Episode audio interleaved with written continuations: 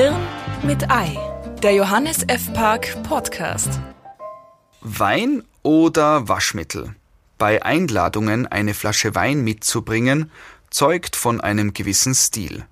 Wer jetzt hingegen eine Kiste Bier in die Behausung der Gastgeber schleift, beweist eher Qualitäten eines mit den Gepflogenheiten des gesellschaftlichen Lebens unbewanderten Pragmatikers – oder wird wohl als gleichermaßen umsichtiger wie bedürftiger Selbstversorger wahrgenommen werden. Interessanterweise treffen die Argumente für Wein als Mitbringsel auch auf Waschmittel zu. Erstens kann mehr oder weniger jeder brauchen, zweitens lässt sich gut aufbewahren, drittens Preis unbekannt bzw. wegen diverser 1 plus 1 Gratisaktionen schwer einzuschätzen. Waschmittel nimmt aber niemand mit.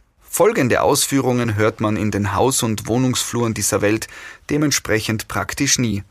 Oh, danke, ein Vorteilspack Persil mit frische Perlen von Silan. Super, das kann man ja immer brauchen. Heinz, bring es gleich in den Abstellraum, lässt sich ja gut aufbewahren. Mensch, was ihr euch das immer kosten lasst, das würde ich ja echt gern einmal wissen.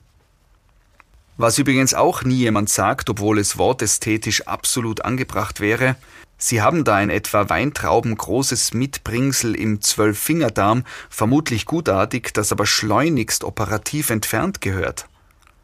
Wenn Sie aus dieser Geschwulstassoziation gewisse Vorbehalte meinerseits gegenüber sogenannten kleinen Aufmerksamkeiten herauslesen, liegen Sie richtig und ich darf Ihnen wie immer für Ihren Riecher, den ich mir im Übrigen äußerst formschön imaginiere, gratulieren sich bei Gastgebern neben jeder Menge guter Laune und Dreck unter den Schuhen auch noch mit irgendwelchem Krempel einzustellen, stehe ich mindestens reserviert gegenüber.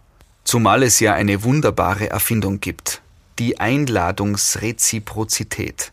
Dahinter verbirgt sich ein so einfaches wie geniales Prinzip. Ich lade dich ein und du lädst mich halt ein anderes Mal ein. Übersetzt in den Freunde verbringen einen Abend zusammen Kontext bedeutet das Erwin, das Essen war super. Entschuldige das Brandloch in der Couch und die zertrümmerte Stehlampe.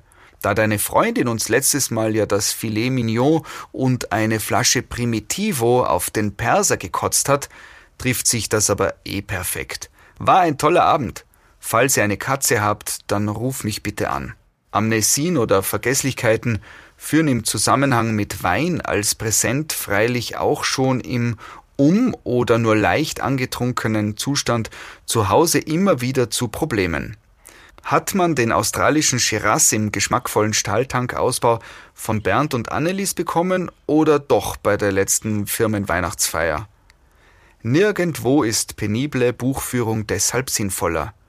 Nur wer den Monte Tulcioso d'Absurdo nach Erhalt katalogisiert, weiß ein halbes Jahr später noch, dass er ihn, um die Peinlichkeit der versehentlichen Geschenke-Reversion zu vermeiden, zu Tante Hertha nicht mitnehmen kann. Ein Eintrag im Verzeichnis könnte etwa lauten Chateau Migrin von Paul am 13.08.2018 erhalten, Preis laut Internet 2,90 Euro. Oder Gumpolskirchner Nierentritt. Flaschenabfüllung, slowakisches Etikett, von Manuela und Daniel erhalten am 6. Februar 2019, Preis laut Internet nicht feststellbar, aber Bewertung gefunden, pelzige Sulfidplörre, soll vermutlich heißen, der perfekte Wein zum Weiterschenken. Hirn mit Ei. Gelesen von Sebastian Possart. Mehr von Johannes F. Park lesen Sie auf www.jf-park.com.